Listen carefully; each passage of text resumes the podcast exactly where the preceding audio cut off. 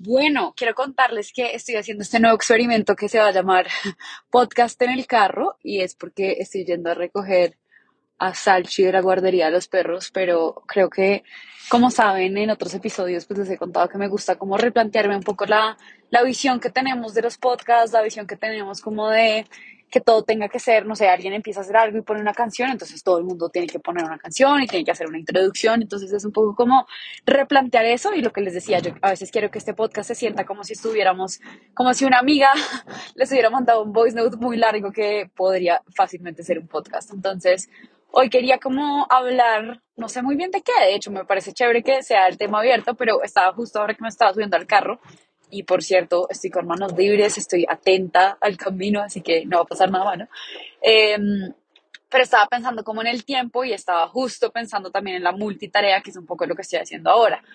Últimamente me he dado cuenta que me meto a llamadas que en verdad ni siquiera tengo que estar, o esas llamadas que uno dice como, no, es que solo tengo que oír, entonces puedo estar haciendo mil otras cosas. Em, porque me he dado cuenta que incluso cuando estoy en, en llamadas solamente con otra persona, como uno a uno,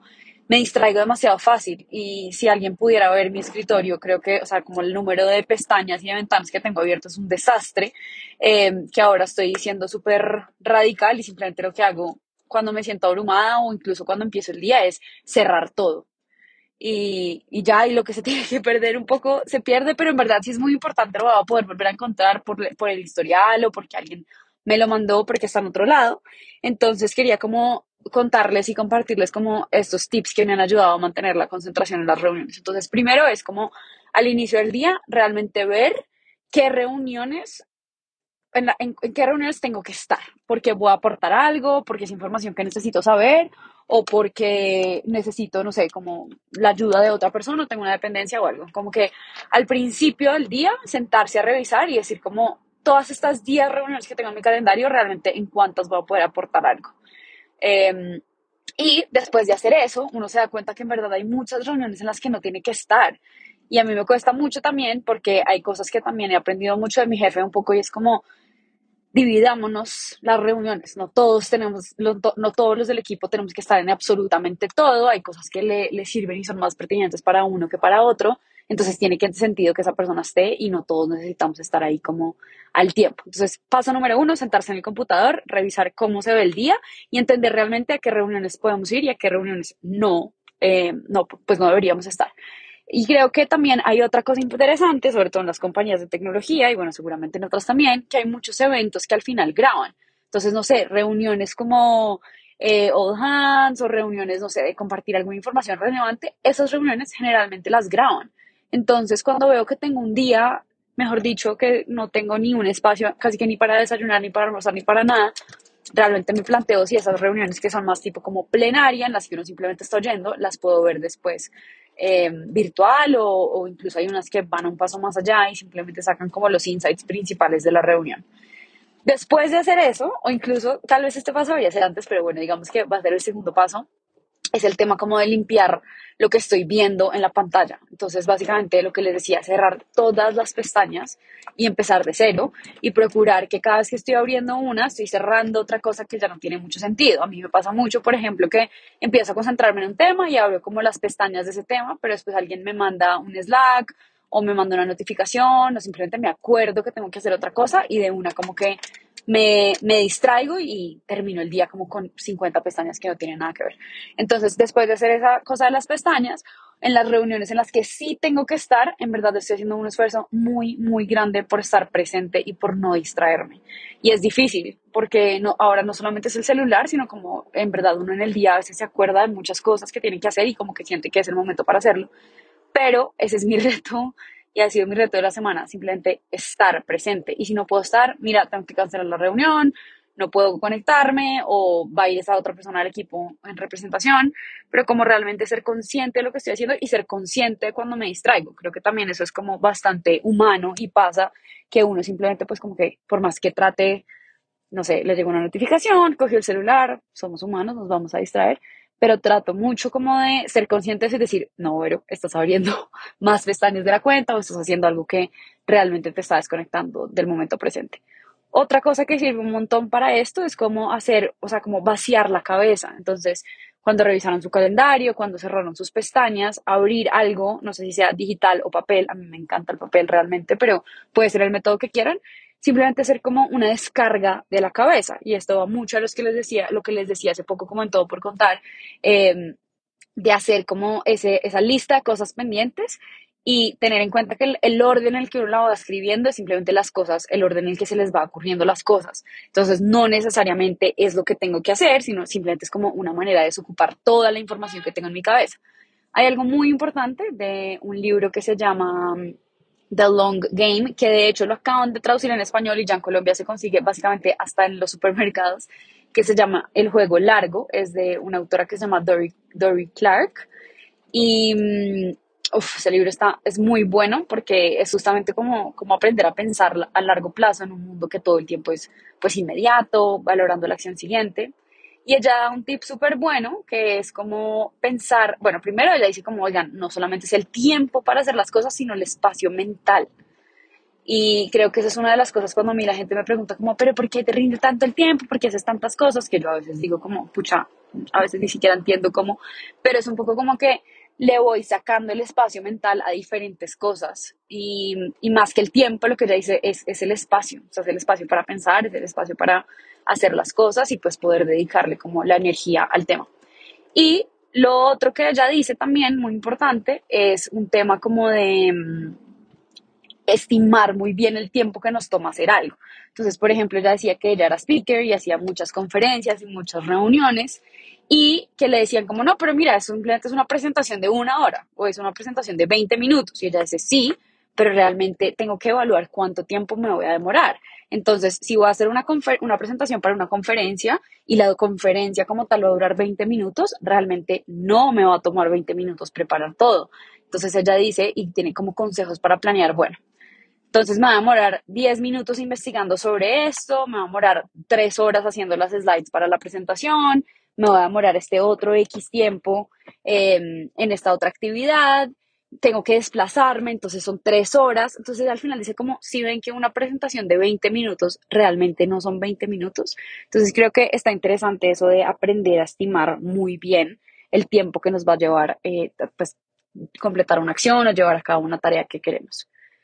Creo que otro tema bastante importante, también volviendo un poco a la lista de tareas, y perdón si esto suena un poco como que voy y vengo, pero no hay, no hay guion en este tema.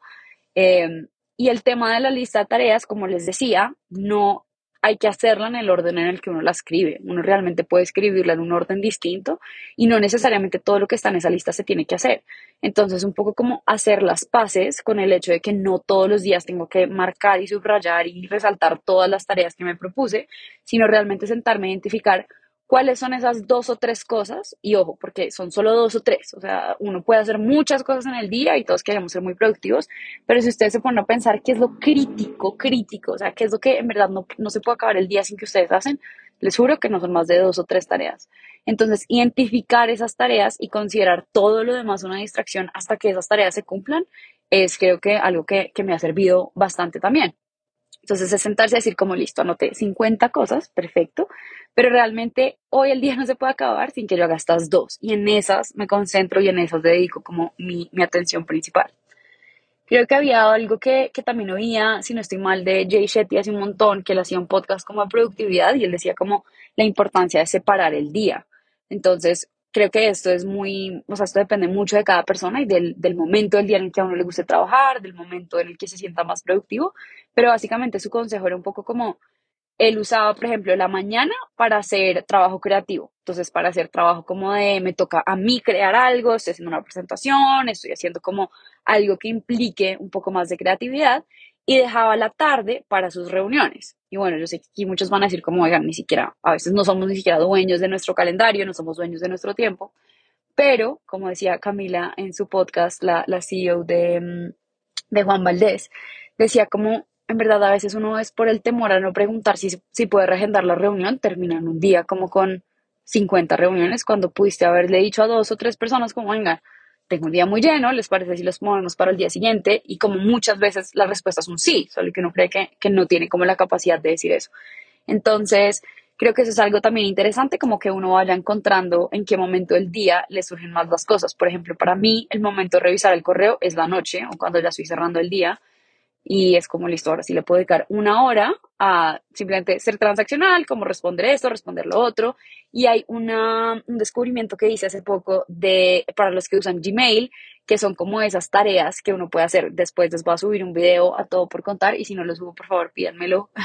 por Instagram y se los mando de una nueva funcionalidad que le permite a uno, por ejemplo, cuando le mandan un correo y uno dice, bueno, tengo que responder a esto, tengo que tomar una acción, lo puedes poner en tu lista de tareas directamente ahí en el calendario de Gmail y aún le van apareciendo. Entonces, ese truco me pareció buenísimo porque yo a veces le ponía como estrellita a los correos que eran importantes, pero después ni siquiera me acordaba qué tenía que hacer en cada uno de ellos, o igual aún así con la estrellita me tocaba buscar porque entonces resulta que tenía 200 estrellas. Entonces, ese tip como de tenerlo todo en un panel de tareas, que les haré el video y se los muestro, me ha funcionado un montón.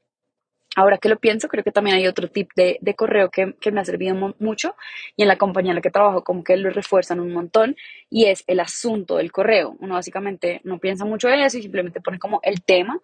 pero hay un truco que es ponerle como a los correos que necesito que alguien haga algo, ponerle como AR, que es más o, menos, más o menos como la traducción de acción requerida, action required, y les pongo la fecha. Entonces, por ejemplo, sería AR el 5 de abril. Em, y ahí pongo como el, el detalle, pero pues, o, de lo que se va a tratar el correo. Pero con ponerle AR estamos condicionando a la gente y pues obviamente ya como se ha hablado mucho en la compañía, sabemos que cuando llega un correo con ese, con ese asunto, pues hay que tomar alguna acción con esa información las personas como que priorizan más el correo que uno les manda y del mismo modo, si simplemente estoy mandando como un correo eh, informativo, un correo mucho más transaccional, también lo puedo poner como simplemente FYI, que son como FYI, for your information, o lo que ustedes quieran decir como solo lectura o no acción requerida. Bueno, uno se las puede inventar como quiera, pero eso me ha servido un montón. ¿Qué más? ¿De qué más hablamos? Bueno, mm, la semana pasada tuve una semana muy, muy, muy pesada y que tuve bastantes como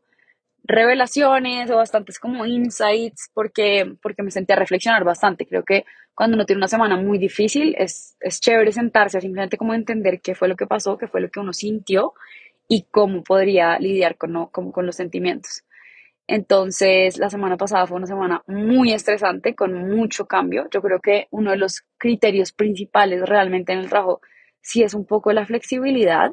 porque cuando uno se vuelve muy rígido, cuando te cambian las cosas, y en verdad les juro que ayer sentía que esa frase de que la única constante es el cambio, la sentí como que me la quería, me quería hacer un tatuaje y todo el tema, porque lo viví mucho y, es muy cierto, como que cuando uno se vuelve muy rígido, cuando uno se vuelve rígido a que me dijeron que esto iba a salir mañana y mañana no sale y entonces hubo mil problemas y cambiaron la fecha diez veces, yo creo que eso no, eso no funciona, sobre todo en este mundo que tenemos que aprender a estar abiertos a los cambios. Entonces, para mí esa es como la habilidad número uno que uno tiene que aprender a desarrollar en cualquier trabajo, o por lo menos lo que en mi experiencia personal me ha funcionado mucho y es como mantén una mente flexible. Y en verdad a veces hay que repetírselo porque es jodido y a nadie le gusta que le estén cambiando los planes cada dos minutos o que no salgan las cosas en el tiempo que, que esperaba. Pero incluso repetírselo dentro de la semana, como mantener una mente flexible, literal, básicamente como un mantra, repetírselo a uno mismo y creerse el cuento, creo que ha sido espectacular. Reflexionaba también un poco de mi carrera y pensaba como, por ejemplo, el hecho de lo que a uno le daba más seniority cómo uno puede empezar a avanzar en su carrera, creo que son dos pilares fundamentales. El primero, empezar a hacer un criterio. Si ustedes se dan cuenta, la gente, por la, porque eso también lo da la experiencia, que es una reflexión súper interesante para esas compañías que son como traigan la data y solo tomamos decisiones con la data, eh, que lo decía la decana de la Universidad de Wharton y era como, sí, la data es muy buena, la data es muy interesante, obviamente la tenemos que tener en cuenta, pero tenemos que también meter otros factores, como la experiencia de la gente, como la recomendación, como lo que estamos viendo que está pasando, que todavía la data no lo ha integrado. Entonces hay muchas otras cosas, pero para mí todo eso también se traduce en qué criterio armo. Y para mí eso significa crecer en la carrera, armar un criterio y que cuando alguien te pregunte por tu opinión, cuando alguien te pregunte por qué, qué recomendación darías, em, tienes como tu, tu criterio marcado. ¿Por qué? Por la data, por los años de experiencia y como por diferentes fuentes a las que uno puede acceder. pero armar el criterio es fundamental. Y creo que lo segundo, que también un poco lo decía, es hacer recomendaciones. Eso me parece que si uno se da cuenta cómo actúan muchos líderes, cómo actúan los ejecutivos de las compañías, ellos no se quedan simplemente como en el diagnóstico y en hacer el análisis, sino que realmente es como, y basándome en esto, esta es mi experiencia y eso es lo que yo creo que debería pasar. Entonces, hacer esa conexión entre formar un criterio y dar una recomendación, creo que es un match bastante interesante para avanzar en la carrera. Otra de las cosas que, que aprendí la semana pasada fue un poco también alzar la mano y a decir como necesito ayuda necesito que alguien por favor me, me ayude a ese tema y a mí me cuesta mucho eso porque yo muchas veces lo relaciono como con un tema de que la gente va a creer que yo no voy a poder, que estoy pidiendo ayuda porque no sé cómo hacerlo y en verdad es como todo lo opuesto, cuando uno a veces levanta la mano y dice, venga, en serio necesito ayuda porque no sé ni por dónde empezar, me siento abrumada, me siento así, me siento así, uno se da cuenta que la gente sí está dispuesto a ayudarlo y que eso no compromete lo que uno ha hecho y no compromete el trabajo que uno ha hecho. Entonces, em, creo que esa fue una gran revelación. Y hablaba con otra persona que, que, trabaja también conmigo sobre el tema del burnout, porque nos estábamos sintiendo un poco quemados. Eh, y yo cojo, yo cojo mis cosas, yo cogía mis cosas de todo por contar y yo era feliz haciéndolo de todo por contar y hacía mis videos y hacía como qué post me voy a inventar y le metía mucha energía. Pero cuando me sentaba a ver cosas del trabajo, en verdad era como si mi mente se pusiera totalmente en blanco y me daba hasta como estrés sentir como, pucha, no, no, no se puede perder la información, no se me puede borrar. Y es una de las causas principales como el tema del burnout. Pensaba también que es muy difícil porque aunque uno trate de estar atento a esas señales, son muy mínimas hasta que a uno le pasa como algo así, que, te, que abres tu computador y literalmente te atacas a llorar o tienes un ataque como de estrés porque tu mente está totalmente en blanco, eh, es hasta que uno se da cuenta. Entonces yo creo que sí es importante uno hacerse como sus propios check-ins del tema del burnout y, y de revisar si esas pequeñas acciones que tal vez parecen muy pequeñas y desligadas están contribuyendo a un problema mayor del burnout. Pero bueno, les contaba esto para contarles que unas, hay varias cosas que me han servido con mi equipo porque una persona también me dijo, pero tengo mucho burnout, no sé qué hacer, no sé cómo manejarlo. Y fue como, fue, pucha, ¿cómo ayudas a alguien que tiene burnout cuando tú también estás sintiendo que estás como bordeando ese tema? Y, algo que, que aprendí hace poco también es que hay demasiados recursos para aprender, oigan. Estamos en un momento demasiado bueno del mundo porque si a ustedes les gusta leer, van a encontrar libros que les ayuden con cosas. Si lo que a ustedes les gusta es oír podcasts, pues van a seguramente encontrar podcasts para resolver ciertos temas. Si les gusta ver cómics, hay cómics eh, hablando de estos temas. Entonces hay muchos como fuentes de información y creo que es esa parte como que la oía en una conferencia la semana pasada de buscar qué formato me sirve es súper interesante porque hoy en día hay un montón de cosas que podemos hacer. Entonces me puse a investigar cómo podía ayudar a las personas de mi equipo con temas de burnout, qué hacer cuando alguien te dice eso y me encontré pues más allá como de las cosas que para mí eran un poco básicas pero siento que son esenciales. Eh, como el tema de, en verdad, tener empatía, validar las emociones de los demás, o sea, no decirle a la gente como, uy, ¿tú por qué te estás sintiendo así? Pero no, pero ¿por qué? Pero ¿por qué no me habías dicho antes? Es como, pucha, porque ni siquiera sabía, posiblemente la semana pasada no sabía que estaba teniendo un tema de burnout. Entonces, ser muy empático, validar las emociones de los demás y sobre todo la tercera, que es la que más me sirvió con esta persona en mi equipo, fue identificar cuáles son las causas que están detrás del burnout, porque el burnout puede pasar por muchas cosas. Entonces, hacer como un diagnóstico, lo que les digo, a través de la empatía, tal vez ni siquiera en la primera llamada, pero ser como, ¿qué, qué es lo que está pasando? ¿Es la cantidad de trabajo? ¿Es el tipo de actividades que estás haciendo en el trabajo? ¿Es que no te sientes a gusto como con lo que estás haciendo o con la compañía? O es que tienes demasiadas mierdas en tu vida que estás también trayendo al trabajo porque somos humanos, eso de como que, no, yo dejo mi vida personal afuera, pues sí, tú no, no es que tú se la estés contando a todo el mundo en la oficina, pero es difícil, cuando uno está mal emocionalmente, pues va a estar mal en el trabajo porque es que somos una misma persona, no somos como dos entes y dos personalidades completamente diferentes. Entonces, eso es un tema bastante, bastante importante que a mí me sirvió mucho, entender por qué, qué es mucho trabajo, desconexión con el propósito, sientes que lo que haces no tiene mucho sentido, te está pasando algo en tu vida personal que no te deja concentrarte, porque una vez uno identifica eso, uno puede hacer un plan. Y yo creo que al final lo que siente alguien con burnout, lo que espera de su jefe, lo que espera, lo que espera de su equipo, obviamente tiempo fuera, las vacaciones ayudan un montón, pero también es simplemente como sentir que alguien le está haciendo a uno un check-in, que alguien a uno le está diciendo como venga, cómo va. Entonces yo creo que si sienten que están un poco agotados con el trabajo, si están sintiendo que tienen algunos potenciales síntomas de burnout, cuéntenselo a alguien. Yo siento que también es, es, no todo el mundo tiene el privilegio de tener un jefe con el que sienta absoluta empatía y, y absoluta como confianza decir ese tipo de cosas, pero cuéntenselo a alguien, porque a veces cuando alguien está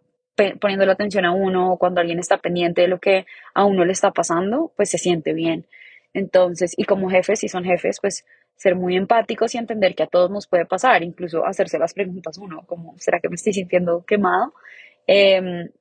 yo creo que hay muchas cosas ahí también como que, que, se pueden explorar para ese tema. Pero bueno, ya llegué a mi destino, cuando he hablado, bueno, 20 minutos de una conversación, hagan de cuenta que una amiga les mandó un audio de 20 minutos. Eh, ¿Qué otros temas quisieran que habláramos? Esto, yo hago varios como trayectos en el carro, entonces quisiera como entender cómo ven ustedes el tema o qué temas les gustaría que, que se volvieran este podcast eh, manejando o este podcast de carro. Y bueno, como siempre, los espero en arroba todo por contar en Instagram y nos vemos.